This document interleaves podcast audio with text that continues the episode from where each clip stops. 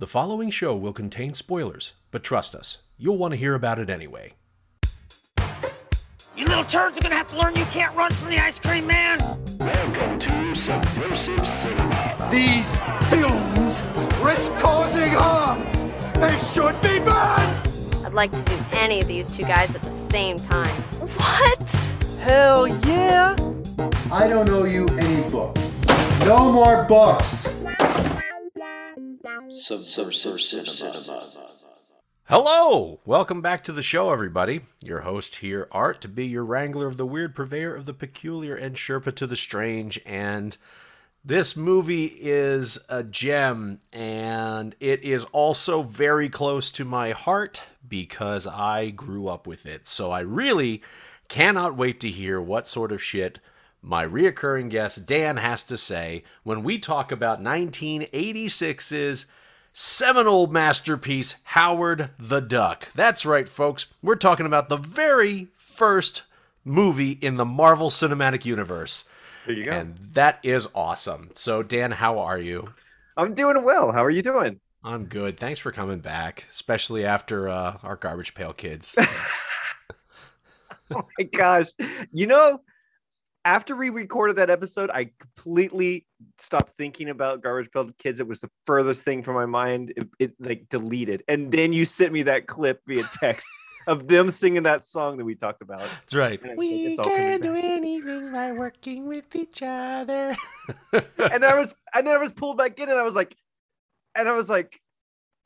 what the hell was that? What is this? And my mind spiraled again. It went down the whole like, what's trying to anyways, I'm sorry. You were welcome, sir. You were very welcome.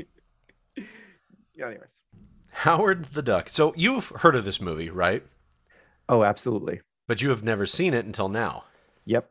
And are you glad that I made you watch it? Oh, yeah. Yeah. I'm so happy to finally get to see this movie. Oh, yes. It's something that every child or grown-up should experience at some point. So, for the uninitiated and those who are familiar but just want a refresher, Howard the Duck is a story about a duck, a girl, interdimensional demons, and flirting with bestiality. It is one of the most strange-toned movies. It's not as strange as Garbage Pail Kids, but, you know, it's based off a Marvel property. And it has this weird, you know, fish out of water, obviously, or duck out of planet sort of scenario. Howard's landed on Earth. So it's like the weird befriending, the offbeat thing. He friends this rock star. And then you also have this intergalactic demon thing. There's slapstick comedy. There's just weird humor. But then there's like high stakes. And then you also start with this God voice, which sets up the movie in a way that is not the movie. The cosmos. Countless worlds upon worlds, worlds without end. In these galaxies, every possible reality exists. And what is reality on any one world is mere fantasy on all others. Here, all is real and all is illusion. What is, what was, and what will be start here with the words, in the beginning, there was Howard the Duck. The beginning, there was Howard the Duck. Yeah, it's so funny you played that because now I'm thinking back to that opening monologue, and I'm like, wait, what was that about? Like, the only thing I could guess is they're just trying to explain in a not very successful way this multiverse or multi-world theory, I guess, that even though he's in our galaxy or something, he comes from an alternate reality, I guess. I don't know. But the thing is, with movies like this, you can't just go in there and start assuming and thinking about this shit. I got about halfway through the movie because most of my notes were trying to take, I don't know. My notes are everywhere, actually. But that's gonna be fun.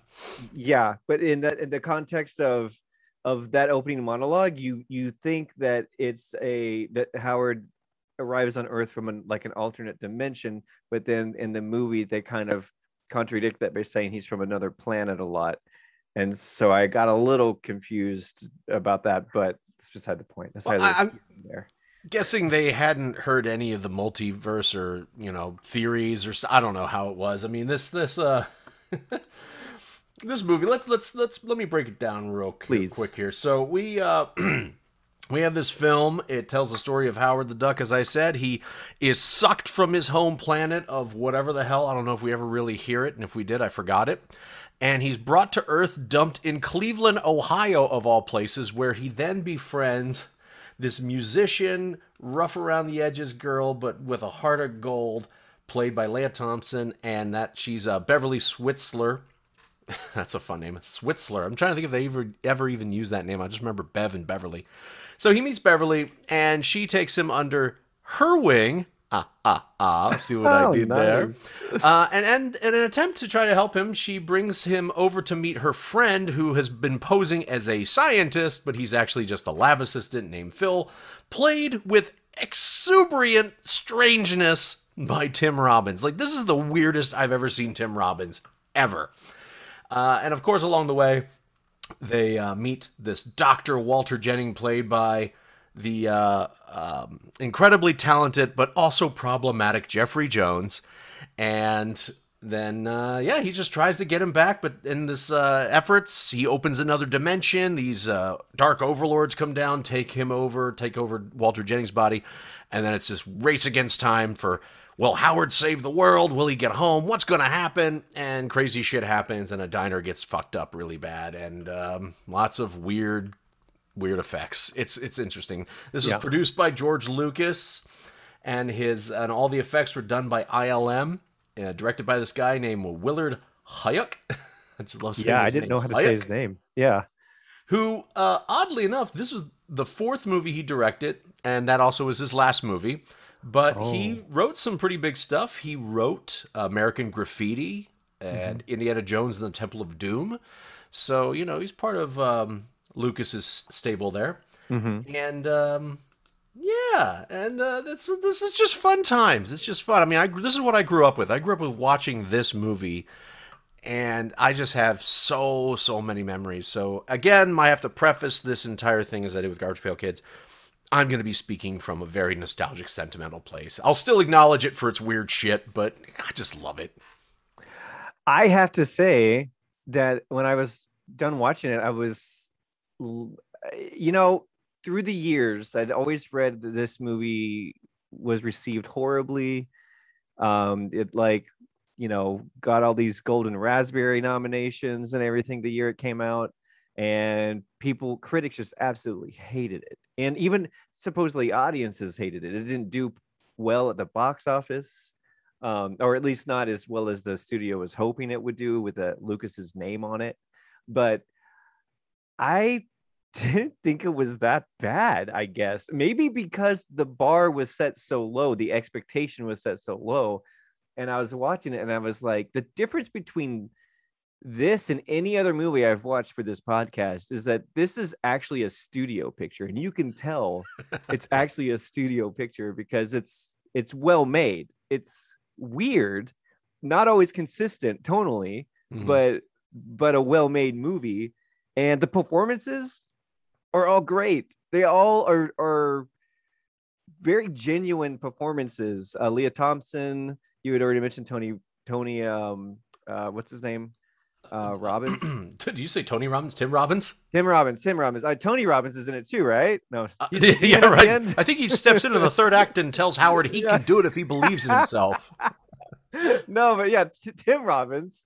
Oscar winner, isn't he? I don't know. I believe so. Now I got to look that up. Thanks for that. Sorry. Yes, he has won one Oscar, and that was for Mystic River, Best Supporting Role. Yeah. But anyway, so and you already mentioned who is Dr. Jennings? I recognize him from Ferris Bueller. Jeffrey Jones. Yes.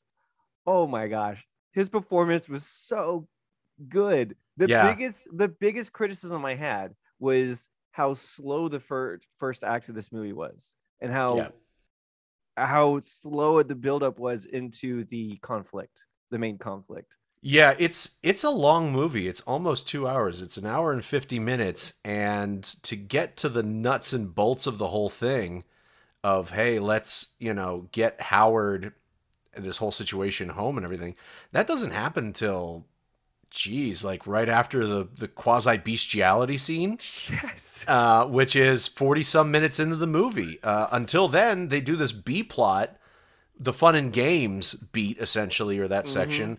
They do that early, so instead of that, you know, big incident there, yeah, it's just kind of weirdly paced, you know.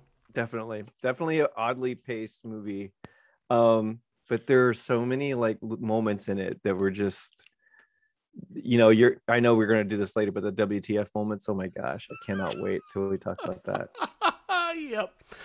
One thing I have to say, when you're talking about the production, especially when you're coming off Garbage Pail Kids, yes, the animatronics of Howard are fantastic. I know. And the overall costume, fucking solid. Like, there's emotion in his eyes and in his beak. He has like eyebrow movements. Yeah, and everything. Stuff. But you know, it's ILM. That's the difference between that and some bargain basement group of special effects people who couldn't finish the ugly Garbage Pail Kids. And I have to also give credit that even though the compositions are a little weird, because especially if you see this in Blu-ray, it's very, very apparent what was overlaid and what wasn't, you know? Yeah. But when the Dark Overlord comes, I remember watching this as a kid on VHS. That shit was terrifying, and it looked real. Now, when again you see it in Blu-ray, you can see there's different levels and layers there, but still, ILM was killing it. So the effects are fantastic for the time. Yeah, I agree with you, actually. I noticed that too with the creature at the end, like how you said, the layering, but I had to think, you know, back when this was like being projected onto a screen from film, I'm sure it looked a lot better. Sure. 'Cause it's darker. There isn't, you know, just the level of HD just shows everything off when you're seeing it on film, or you're seeing it on SD, VHS, anything analog like that, then it's going to mask those layers.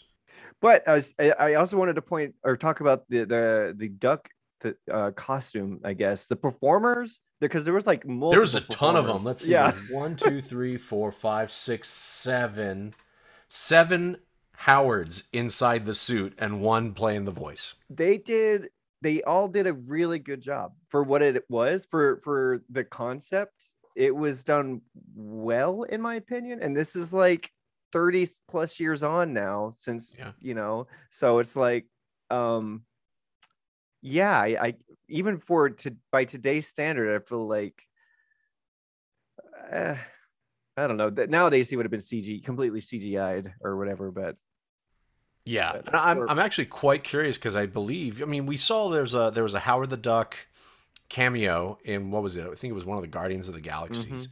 And that gave many fans, such as myself, hope that they will be leaning towards doing a Howard the Duck revival, especially as this is a cult classic movie, you know? Yeah. And yes, he would most definitely be fully CGI at this point. You know, probably have Andy Serkis running around or something on his knee, pretending to be Howard, and then just paint it over him or something. Yeah. So there you go. So let's get into it, man. This is a memorable little piece. So let's talk about the characters. That's what we're here to talk about, the sauciness rating of these movies. And that's comprised of its characters, its story, and the WTF factor. So let's figure out how saucy this movie is. And let's start with characters. So who stood out to you and why? I really thought every character in this movie did a really good job. And I'm not even saying that, man, I bet this, if people hear this, they probably think I have terrible taste in movies. Well, are you kidding me? They come to listen, and they know exactly what I watch. So, well, they all were really, like I said earlier, they gave it 100%, and they did a really good job of performing the role that they had been given, and made you believe it, even though everything was so silly. The performances were silly, like Lea Thompson's like romantic scene with the duck. She was like, it was very genuine. I don't know what the actress was going through the actress's mind when she was shooting that scene, but she like pulled it off. But the character that I just loved watching the most was Dr. Jennings. Like slow transformation into this like demon was so hilarious to me. Like I that one scene in the diner when he's kind of gone through the transformation and Howard and Beverly, like they don't even ever acknowledge the fact that he's become this demon. Like he tells them, and he's like trying to tell them all about like this alternate dimension, this evil place that all these evil creatures are coming from or whatever, and they just like are ordering food at a diner. They're not even paying attention to him. They like kind of brush him off. And then when they're carrying Howard away, she's like, why aren't you helping Howard? You know, the people in the diner get angry and they carry Howard to the kitchen. They try to kill him, I guess, which is kind of random. But well, you know, he's a weirdo, and they want to turn him into Peking duck or something. They're right. I don't know. They're seasoning him with celery and salt and pepper. Yes. But the diner thing, I just, yeah, it's this sort of exchange because, you know, hey, they don't see what's happening in front of them. Tonight, no. The laser beam hit the nexus of Summonus. What is that? A suburb of Cleveland? It lies beyond the planets. It is a region of demons to which we dark overlords were exiled eons ago. I hope you're getting all this. Howard. What I'm getting is that this man is very, very sick. Just as you were brought down here accidentally, tonight, the laser beam released me from that region of demons and pulled me down into that lab. Small universe. They're just like... He's just perfectly cool with it. I love it. Is that a suburb of Cleveland? I love that line. I rewound it and rewatched that whole scene, actually. The part where the doctor, possessed by the demon, stands up from the table and he's like glowing blue or shooting fire, and the guy goes, "He must have had the chili." That was like a laugh out loud moment. You mean like, here? He must ate the chili. That was so good. And what's good about it is he's like the cook. Yeah, he was like the cook. He's even acknowledging how potent his chili is. That the diner though, it was called Joe Roma's Cajun Sushi. It's so funny, and they have like sushi, like paper, like they plastered a paper on it to say sushi or something. Yeah, Joe Roma's Cajun Sushi. Yeah, and then everybody comes in like the gingham style, like apron dresses, but they're wearing a Japanese flag. Yeah. Headband. Yeah. And oh all, like, my god! It's like a traditional like American diner that was bought by some Japanese guy, I guess, or something. I'm gonna do it a fusion. Yeah, yeah, fusion. It was definitely like, I don't know. I tried to. It was a story. There was a story there, like a really funny, bizarro moment. Like an extra touch that wasn't necessary, but it just gave it so much more character, and it just made it so much more bizarre. Yeah. Anyways, but yeah, Dr. Jennings, his slow transformation into this like demon, this like possessed person, was just so funny to me. Like when he goes on the tour, when he says he needs more power, and so he takes like a detour to that power plant. Oh yeah, the nuclear power plant. And he like they're like in this like he like. Tries to blend in with this like congressman's tour of the power plant, and at one point he just walks by one of the tour guides and just like screams in his face, and then like keeps walking for no reason. that was, I don't know, solid. The guy's reaction. He was like, "Man, these congressmen must get really stressed on these." Oh yeah, these junkets or something. Yeah. I mean, honestly, like. The whole movie is a comic book. Like it's just a straight up comic book. I've never read the Howard the Duck comics, but I imagine they aren't too dissimilar from how this is, because I've read about them through the years. I'm a fairly big Marvel fan. I've been a Marvel fan for years now, even before the MCU was a thing. And so I had read the history of most all of their different series without even having read those series themselves, because they just weren't widely available where I lived growing up. But I had access to the Marvel encyclopedias and the history of comics and stuff like that. And just knowing what I know about the comic series of Howard the Duck, I don't think his characterization is the same as it is in this movie, but the scenarios they would find themselves in sounded to me just as bizarre as this. Like offbeat humor and space aliens and demons and stuff like that. That's an interesting observation, yeah, because movies like Sin City, which were emulating a comic book visually to the nth degree, you know, is one way, but this is like very tonally a comic book. And when you said that, now it makes sense that there's the dialogue that's it's not one-liners, they're one-panelers. You know what I mean? Yeah. It's the sort of shit that you would see someone in a panel saying that, and when you see it on a still page, it just works. But when you hear it in a movie, it's like, oh, that's kind of weird. Yeah. But that's so funny. I look at this movie a little differently now. That's great. You know me. I always need to point out some of the smaller ones who just really make a memory to me. And half of the time it's because these are memories from my childhood. So the first one who comes up in my mind is, I like to call him Baby Doll because I have no idea what the fuck his name is. He's one of the thugs in the beginning who's accosting Beverly at around the 10-minute mark when Howard jumps out and does his quack foo. And it's just, this is his line that he delivers as he's ready to I hope it's the one I'm thinking of. I think so, as he's ready to try and attack Howard. Jimmy, do you like to see what I see? A talking duck? Yeah, that's it. I've been doing too much toot. Shoot! Fly away! Shoot. Yeah, that's... Okay, Jimmy is his name. There you go. But I've been doing too much toot. Shoot! Fly away! Yeah, that was so good. I was like, what is toot? He's doing too much coke or angel dust, I'm guessing. I guess, but it was so funny. That's fantastic. That's fantastic. So I adored that. But this lady... is my number one favorite, and I'll talk about her in just one second. Now, you do know why you were sent to me. My continuing streak of bad luck? You've been sent to me because I'm famous for finding jobs for little slackers like you. That's right. They send me all the psycho cases, all the misfits, all the phonies and the fakers who think that by traipsing in here looking outlandish, they're not going to be able to find work. It's my fault I got a shoplift at the Little Tyke section of Goodwill. I'm not talking about your clothes. I'm talking about your face. Hey. You think that by looking controversial, you're never going to find a job and just go on collecting unemployment and living happy on the public dole. Well, dude, you got another thing coming, because Cora May always places her interviewee. I'm going to find your ass a job. That'll wipe that snarl right off your face, little whatever you is.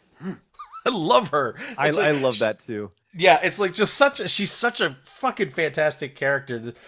Cora May, the secretary, played by Virginia Capers. It was just something that when I was a kid, like, there was a combination of, she just reminded me of my grandma because of the dress she wore. Uh-huh. And that the clothing he wore reminded me of the shit I wore when I was a kid. It just was like, there's so many layers going on. But there is that weird scene, though, where she turns around and like bends over and Howard is like leaning forward. He's ready to bite her. Bite her? I was like, was that what he's gonna do? Yeah, he's trying to bite her ass, and then she sticks the job in his mouth. Yeah, I mean, it was a really funny scene, and the first time I watched it, I didn't catch that line about getting the Little Tyke section at Goodwill because I kept wondering, where is he getting his clothes? Why does he have all these changes of clothes? It makes sense now. They slipped that line in there, and yeah, Goodwill. Yeah, and of course, I also have to give some credit to this slime ball. Creepy little dude. Hey, shorty. Huh? It's Howard, thank you, and I'm taking a break. Oh, pardon me, Your Lowness, but we seem to have a plugged-up air jet in number 5. And since you are supposed to be the water expert I asked for, you are going to fix it! He's always a creepy little dude. And then, I love that. It's such a stupid joke. It's like, since you're the water expert. Yeah. Because he's a duck. Exactly. It's so stupid. I love it. And Howard can't swim. Nope. That's so good. Oh, what other characters get you? Okay, let's see here. I really thought this one scene at the beginning was really funny where Howard is going in.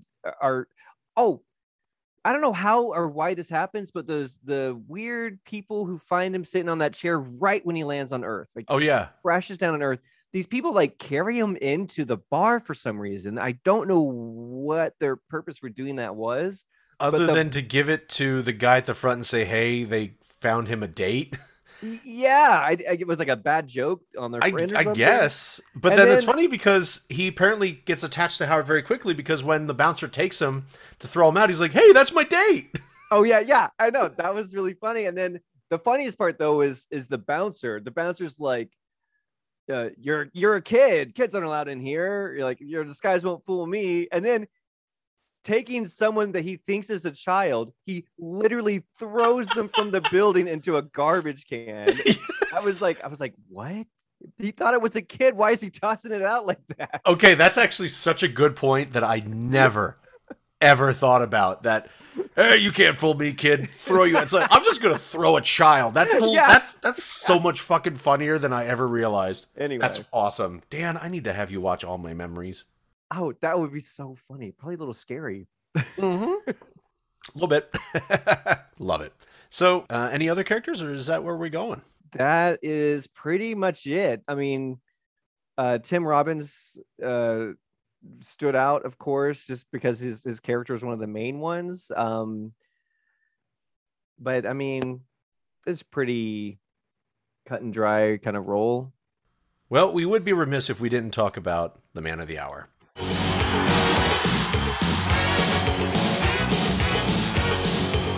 not only is he a man of the hour, he also has a goddamn awesome song. I'd like to dedicate this song to our new manager. Uh-huh. Look at that. Dan's dancing. Yep, everybody's dancing. Hey, get that planet on the phone. Ain't no time to waste. Tell him he ain't coming home. They'll join the human race. They call him Howard the Duck. No way to conceal it. There you go. So no way to conceal it. No way to conceal it, because he's a fucking duck. So there you go. I read somewhere that Lea Thompson sang all those herself. She did all of her own singing in this movie, yeah, which is pretty cool. That is pretty cool. Maybe they said it in Cleveland because of the Rock and Roll Hall of Fame in Cleveland, maybe, or something. I don't know. I guess. But, you know, speaking of that song, I just want to realize that apparently, so that song's Howard's song. Yes. But what's interesting is how he goes to dick around on this piano in her house, and he hits the auto loop button that already has a beat in it. Yeah. And yet somehow he's like, it's the song he's been working on. Oh, yeah. I just, let's see. Yeah. Uh-huh.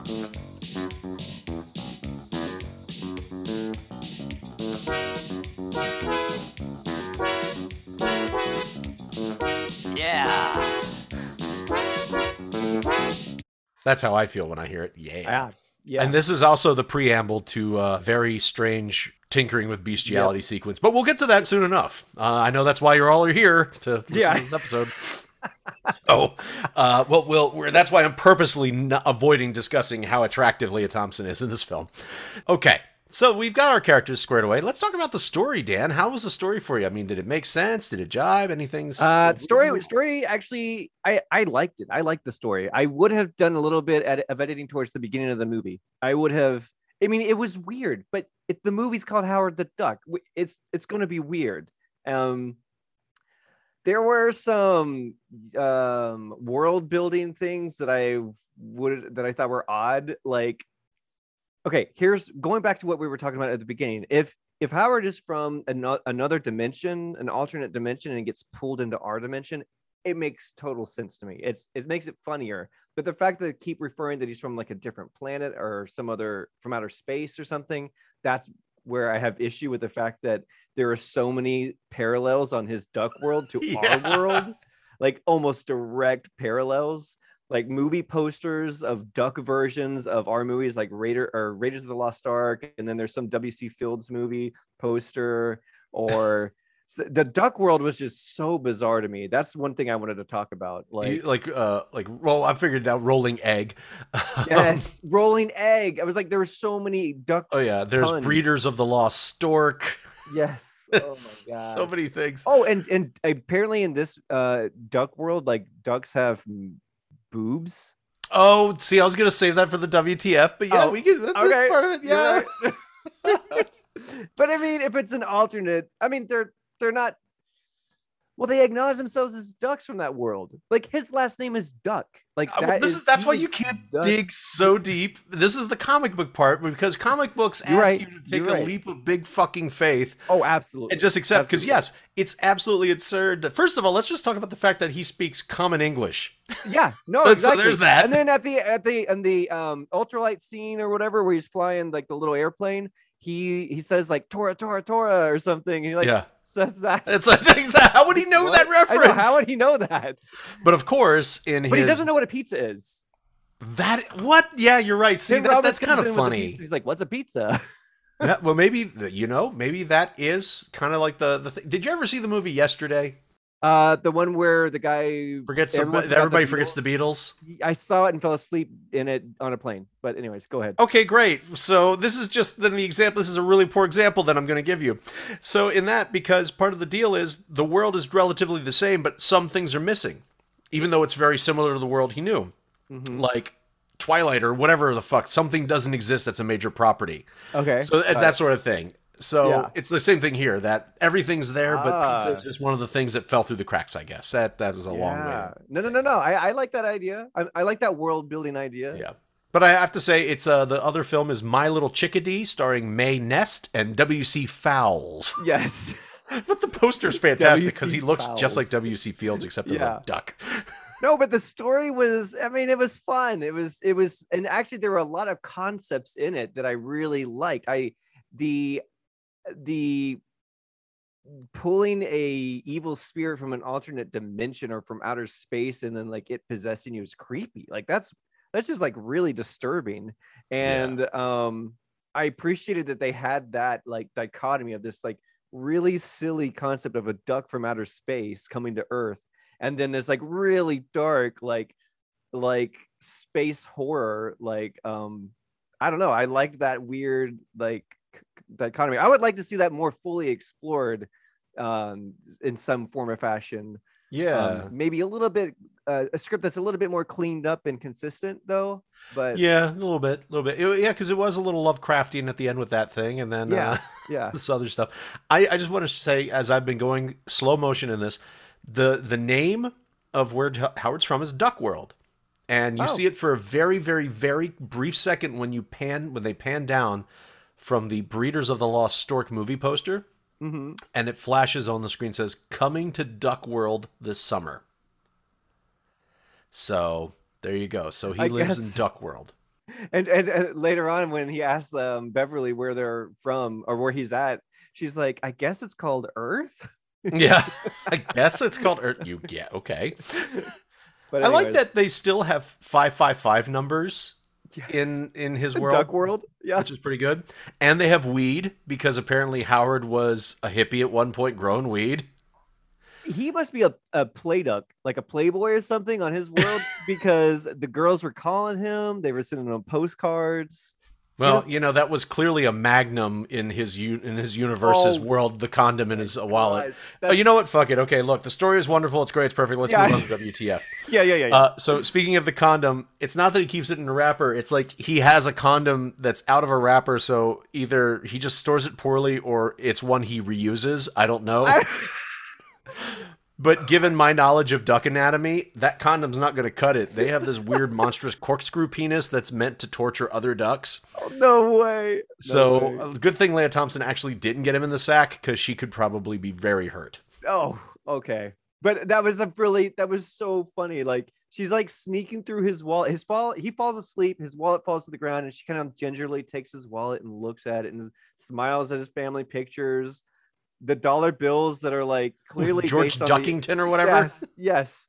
Based on the US dollar at the time. And then Blooming Ducks, like a Bloomingdale's credit card. Oh, and then, the shocker. And she's like, oh, Howard. She pulled a condom from his wallet. It's like, what? You going to judge this man? Come on, dude. Got to get it. Hey, he's practicing safe sex. He's practicing safe mallard. Yeah, he has a mallard card, Blooming Ducks. Yep. That was like a big WTF moment, because That was when I knew it was going there. I was like, what? No. Well, this is also interesting, too, because now and when you look at the dollar and you slow that down, I'm probably going to pronounce this wrong, but it says at the top, it says the United States of Anatidae. Anatidae. Anatidae? Anatidae. Huh. Or Anatidia? I don't know. Anatidae? I don't know. Anatidae. Maybe that's a country on Duck World that Howard's from. Yeah. And then there's his condom and... Howard. Yeah. Why'd she sound like a mother at that point? You take that out of context, and that's what it sounds like. Howard! You know what is so interesting about this? Like, she was, like, smitten with him as soon as she brought him home. Like... It's like the White Knight syndrome, I guess. It's because he saved her, so then all of a sudden she's beholden to this alien. But it's like how she gets on board. It's like she got on board so much faster than April O'Neil ever did with a bunch of fucking mutant turtles. Yes. That's so weird, you know? Well. Maybe she was like, she's gone out with a bunch of deadbeats all her life. Maybe. She needed a good duck to come along. Oh, brother. Well, since you said that, I now have to play the audio to my favorite cringe sequence in the history of film. Can't seem to find the right man. Maybe it's not a man you should be looking for. You think I might find happiness in the animal kingdom, Ducky? Like they say, Dal, love's strange. We could always give it a try.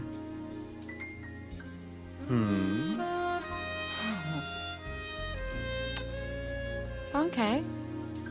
Let's go for it, Mr. Macho. What do you mean? Okay. It was a joke. Mm-hmm. Listen, I'm pretty tired. It's just that you're so incredibly soft and cuddly. Bev, let's be realistic. I mean, my apartment's zillions of miles from here. You're 3 feet taller than I am. Oh. I just can't resist your intense animal magnetism. Whoops. Anyway, where will it all lead? Marriage, kids, a house in the suburbs? Let's just face it. It's fate. No, it's not. I've got a headache. And I got the aspirin. Be gentle. Just one good night kiss, sweet ducky.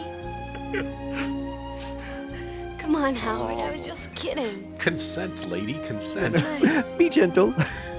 And then the best line of reaction. They're kissing. Yes. It's like peck on the bill. In silhouette. Ah! My God. This relationship, it defies all the laws of nature. I know that was a long clip, but it was worth it. It was worth it. Yeah. If that doesn't make you want to, that doesn't sell the picture. Yeah, if that doesn't sell the picture, what do you call that act? The aristocrats. You know, if that doesn't sell it, I don't know what will. Dude, she just keeps trying, which is the funniest thing. It's like, oh man, I mean, look, in any other movie where someone is playfully seducing someone else as a joke, it's over far sooner than this. Oh yeah, they dragged this out. Yeah, there was like 3 or 4 sensual beats in this. They could have ended it at. They could have transitioned, exactly. And it was like it's still going. And the only reason that it didn't go further is because it's a PG rating. Otherwise, she would have taken her shirt off. Gosh, so. Oh my gosh. But you weren't kidding. Like, she looked really good in this movie. Yeah. This movie, because I also saw Back to the Future back then. But this movie, because she, you know, she's doing this infamous scene in her nighttime wear. Yeah. As a young boy, it made me very confused about what was happening in my body. She just wanted to watch David Letterman with Howard. It just made me very confused. And yes, she just wanted to watch TV with Ducky. Yeah, with Ducky. By the way, he's wearing duck pajamas. His pajamas have ducks on them. I didn't even notice that. Oh my gosh. Like, You know what I was thinking when I was watching this? I was thinking how if Howard were to come across an actual Earth duck in this movie, how horrifying and like that would be for him to see like this monstrosity, this like just like deformed, malformed from his perspective duck on the Earth waddling around. Yeah, this like, ancient proto duck where it's like, oh, it's you can't touch anything, you can't pick things up, you don't drink beer. Yeah, it's so probably grotesque, like body horror for him, for a duck.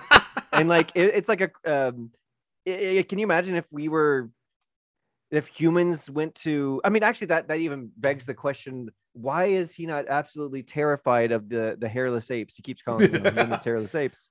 Like, do they not have any similar human on? Is this the first time you've seen a human?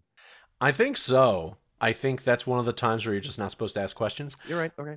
Good point. And also, he's a master of quack foo. He's not scared of shit. Oh, yeah. The quack foo. That was really funny, actually. I do love how he just happens to, when he's just talking about the ducks and stuff, how he just happens to see this litany of duck-related violence on TV. Yes. Daffy Duck, splatting into a rock to this fucking hunter. But if every hunter can blast 15 of those from the sky. I love that they like did that. They beeped out what he was saying on a news broadcast. Perfect. Okay, going back to the seduction scene. Oh yes. When you take into account all the events of that night, it's the longest night ever. He goes to their band to see them play at a bar. He gets them out of their contract. He goes back to her place that night because he has no place to crash. They do that little seduction scene. They get crashed by her friend, the scientist, and his friends. And then they explain where Howard came from and how he got to Earth. And then they say, we can send you back. We're setting it up right now. So they get in a van. They drive that same night to the lab. They go from the lab after everything goes to pot there. They're running away in a car. The police come. They run away in a car. Oh, they get to the diner that time, too. They go to the diner. The diner's packed of people, even though this is way after Letterman's been on. I don't know what time of day it is now. And now all hell breaks loose at the diner. Like, it was a long... That's a long night. I'm guessing it goes overnight and that this is just a huge crowd of people that go to diners at 4 a.m.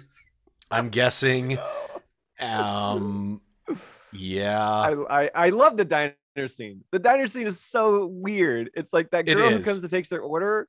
She was like, at first, later on when the police are talking to her, she's like, I remembered Halloween's a month away, so she was like, right. She thought it was a little boy in a costume. I don't know, that whole thing. I have to say, so when Jennings steals the truck, and drives away, truck, right? The big semi truck, The whole diner sequence is about 12 to 13 minutes. So that's a big chunk of this movie. That entire centerpiece of this movie is in this diner. Yeah, that's so great. But I guess that's part of the weird pacing about it. That's a WTF right there. It's like you have this giant action piece in the center, then this giant special effects action piece at the end, and then you have random car chases sort of on either end. Yeah. It's like it becomes this weird adventure movie once the guys show up. Once they show up, then the movie becomes another movie. You're right. That's exactly how it felt. It felt a bit disjointed. Yeah, it's a character piece of all this crazy shit with these weird characters, including these goofy dudes. I love you! I love it! All right, here, Beverly, I'm yours after the show. All right. Here's the money for the girl. I'll make sure they get it. Yeah, I'll bet. When? When? When Bodacious Beverly stops holding out on me. Oh, wow. Low life. So it is two movies. One of them is, they're both short films, I guess. Right. One of them's a 49-minute short film, and then the other one is an hour-long action extravaganza. You know what? Actually, when you put it like that, it's almost like you're reading two different arcs of the comic book. That's probably what they did. Like the first one is like his introduction to Earth, his acceptance by Beverly and new friends, and then it transitions to like the second arc where a demon possesses a scientist that Yeah, no, that the pacing is the biggest hang up with the story for sure. Like, yeah. And the bizarre, because I mean, all these like little vignettes that happen with Howard at the beginning, like he goes to the job agency place or whatever, and then it has that little scene with the lady there, and then it transitions to him at this like weird sleazy spa where everyone's it's like a brothel essentially. Yeah, that's what I thought. You got a job at a brothel. Yeah, I love that. Yeah, that's what Cora May gave him, was a job as a pool boy at a hooker den. But it had all these like little weird things that were just kind of happening. And then it got to the action of the movie, like the actual true. They could have done a little build up to that earlier on, shown what the scientists were working on a bit. Yeah. Anyway. I mean, it was kind of fun. You know, I do remember as a kid watching this that it was kind of interesting to see that video, the beta taped exposition, and it was just because I think it was, you know what? It's just, again, problematic as he is, Jeffrey Jones is amazing, and the fact that whole speech and seeing the feather fall down and all that, it was like, I was like, oh my god, it just caught my imagination as a kid, and it still worked to this day. It does. We have something very important to talk about that you actually mentioned earlier, but we want to hold on. Duck nipples. Oh my gosh. We have not one set, but two sets of duck nipples that we're treated to all within the very first like fucking 5 minutes of this movie. There are topless scenes in this movie.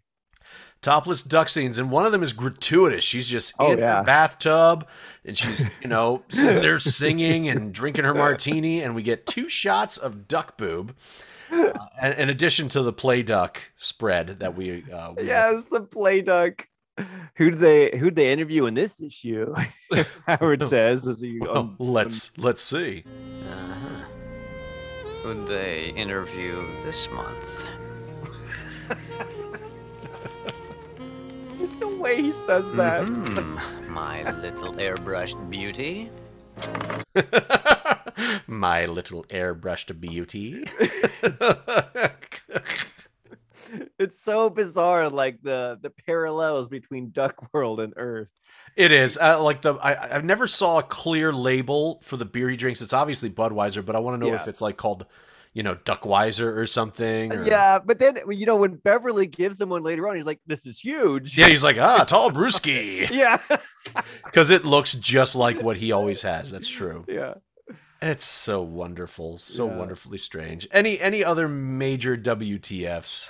I have mentioned some already. Oh, I thought it was so funny how the computer, like the guy, the demon possessed guy, goes up to the computer who's like directing the laser up into he's gonna aim it at like his where he came from or something to bring other demons down, and the computer just like targets the nexus of Somnus. It just like says it. It's like targeting the nexus of Somnus. Like it was pre-programmed in or something. It's just like, it's almost like when you open a closed Google, you know, a Chrome page, is like, would you like to restore your previous tab? Yes. Like, hello, Dr. Jennings, would you like to restore your previous target? Nexus of whatever the fuck it's called. Yeah. Somnus. I wrote. Yeah, that was like a weird moment. I was just like, wow, that computer. It just automatically remembered that it was called that. I just saw a WTF that I could share. As I was going to look for the particular type of beer he would have. Yeah. I'm taking a look inside of his fridge, and I just discovered something fucking horrifying. Eggs. Howard, a duck, has a box of Tyson brand fried chicken. No. Those are so close. It's like eating another species that's related within your genus, right? Or something. I mean, but he eats fried chicken. Oh, wow. He eats another bird. And it's Tyson brand? It says a Tyson. Yeah, it's Tyson brand. Oh my gosh. I thought you were going to say they're eggs. He has a plate of frogs in there too. Oh, okay. Yeah. I guess. Like, yeah, like they're obviously very fake and rubbery frogs just sort of sitting there like toys you'd get from a quarter machine. Yeah, yeah, yeah. Because the shot only lasts all of like, you know, 2 seconds. But my God, I just saw the Tyson chicken. And that's such a dark, dark detail. Yeah. That makes me uncomfortable. I mean, they address the egg thing later on in the movie. They do. In the diner, when the waitress drops like a plate of eggs, you ordered the special, and he's like grossed out. He's like, yeah, whoa, he's like, whoa, whoa. What's round or what's oval and reminds me of my childhood every time I see it or something like that. Yes. I thought it was really funny how when Lea Thompson was tied up underneath the laser and demon possessed Dr. Jennings to start stomping towards Howard and what's his name, Philzy. Yeah, Phil. Yeah, Philzy. Yeah. Yep. They, Beverly yells, "Watch out, Howard! He's in a bad mood." You're in big trouble now. Yeah, shut up, dude. Okay, so he's gone full Yosemite Sam at this point. He's got this monstrously huge mustache, which he looks like a Dragon Ball Z character with his big bristly mustache and his light socket hair. Yes. It is fantastic. Oh, speaking of light socket, WTF moment here when he's like, "I need more power," and then he like takes the cigarette lighter out of the truck's dashboard, and then like that weird like tongue, the tentacle thing. Tentacle tongue thing comes out and like plugs into it, and Beverly's just sitting there going, "Ah." Like, what's going on? Oh, yeah, that was another terrifying thing to see as a child too. Oh, I bet. Oh my God, you probably were scared of truckers. Oh, I was always. Yeah, it was terrifying.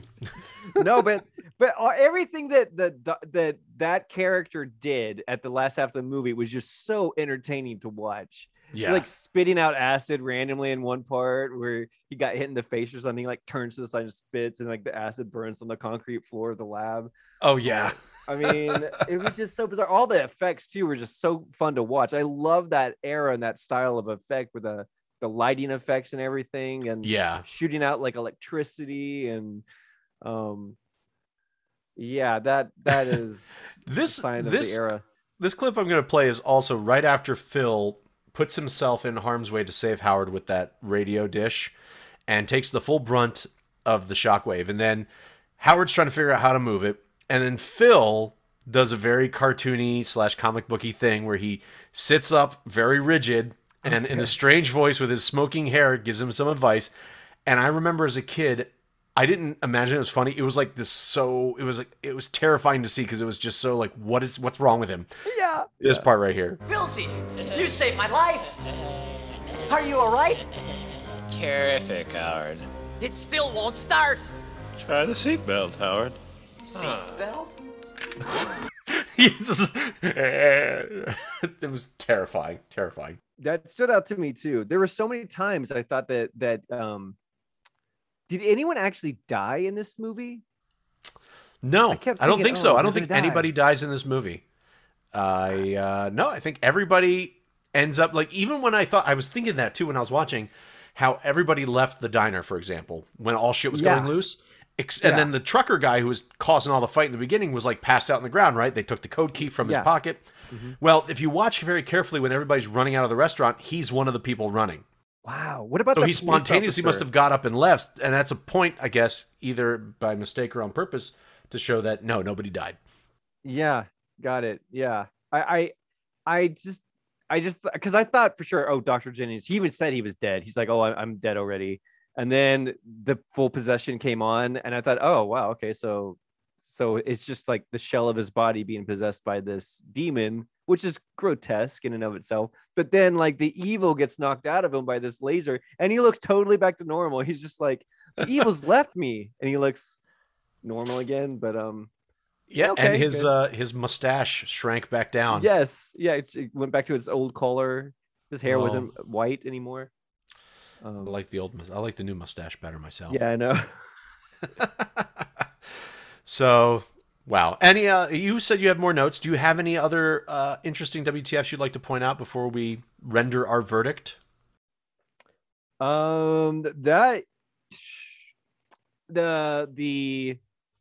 ultralight or whatever that is, that little plane, that was really kind of a another fun sequence that was like prolonged a bit too much. Oh, that maybe is such a long sequence, but you know, you gotta attack the duck hunters and they had to pay off the duck hunt earlier on when they announced that duck hunting season was now allowing you to shoot twice the amount of ducks.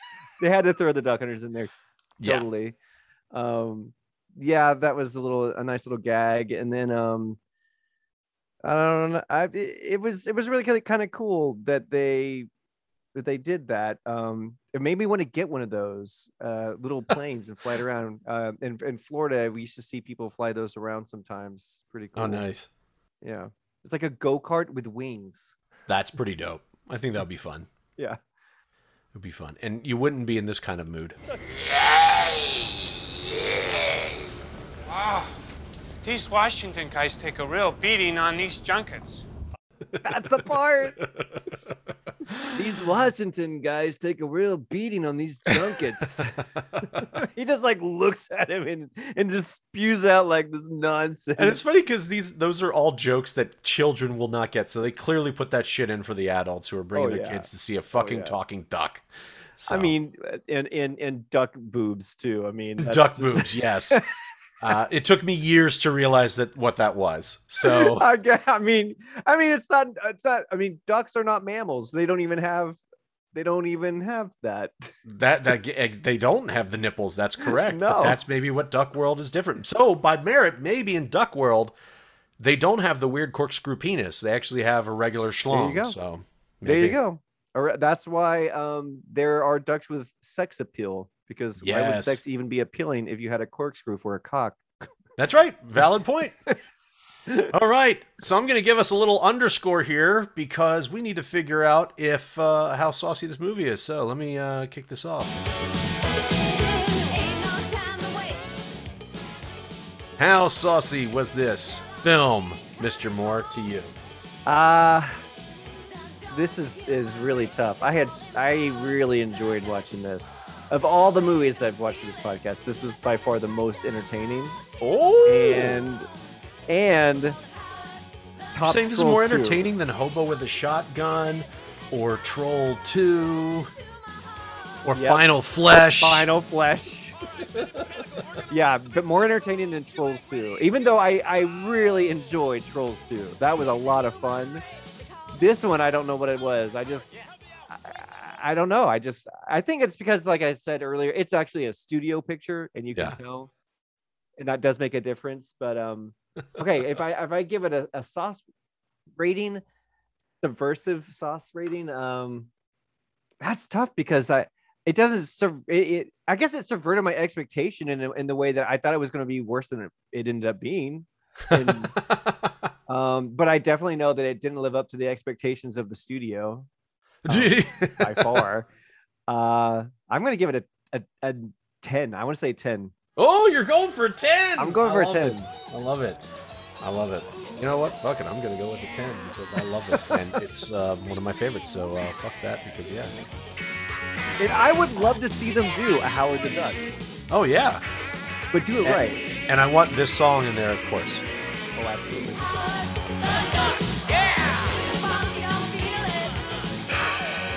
And he's doing his... You know, it's funny. Howard is dressed practically like Marty McFly. I thought of Marty McFly. When he was doing the high school dance music. He even does like almost the same moves. He's almost using the same guitar too, yeah. Yeah. That ending gave me...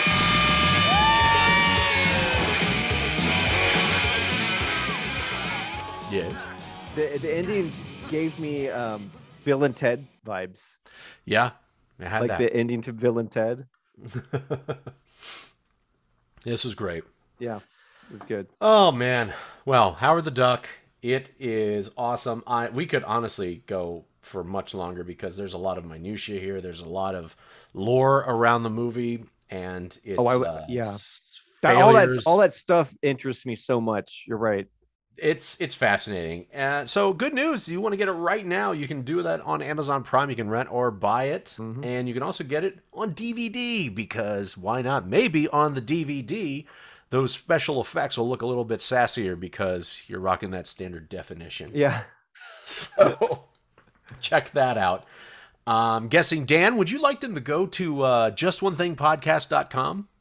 Yeah, you can go to the JustOneThingPodcast.com and check out some old episodes of podcasts I used to work on. A couple of podcasts I used to work on. Yeah. Cool. And on Spotify. Oh, I know. Don't worry, I'm there too. All right. I need the clicks. Okay, that's good times. Anything else you want to share before we wrap it up and I let you run off into the sunset? No, I'm nothing to share right now, but I've got some ideas in the works as usual for the past 6 years. There you go. Exactly. So you will be seeing Dan again back towards the end of the season, towards the end of May, for our special Memorial Day episode for VFW, a all-around fun, super violent movie. Sounds very patriotic. Guys in a VFW post. So you're going to have so much fun with that, Dan. No, I cannot. I don't know if I cannot wait or not, but I'm sure I'm going to have a lot to say about it. Oh, yes, you will. Yes, you will. So make sure you come back to check out Dan again if you like what he has to say. Of course you do. We all do. If you like what you've heard, make sure you tell your friends and check out Howard the Duck. It is awesome. And until next time, Dan, thank you again for coming. Thank you. Stay subversive. If you enjoyed the show, make sure you leave us a review and a 5-star rating at your preferred podcast provider. Tell a friend so they can check it out too.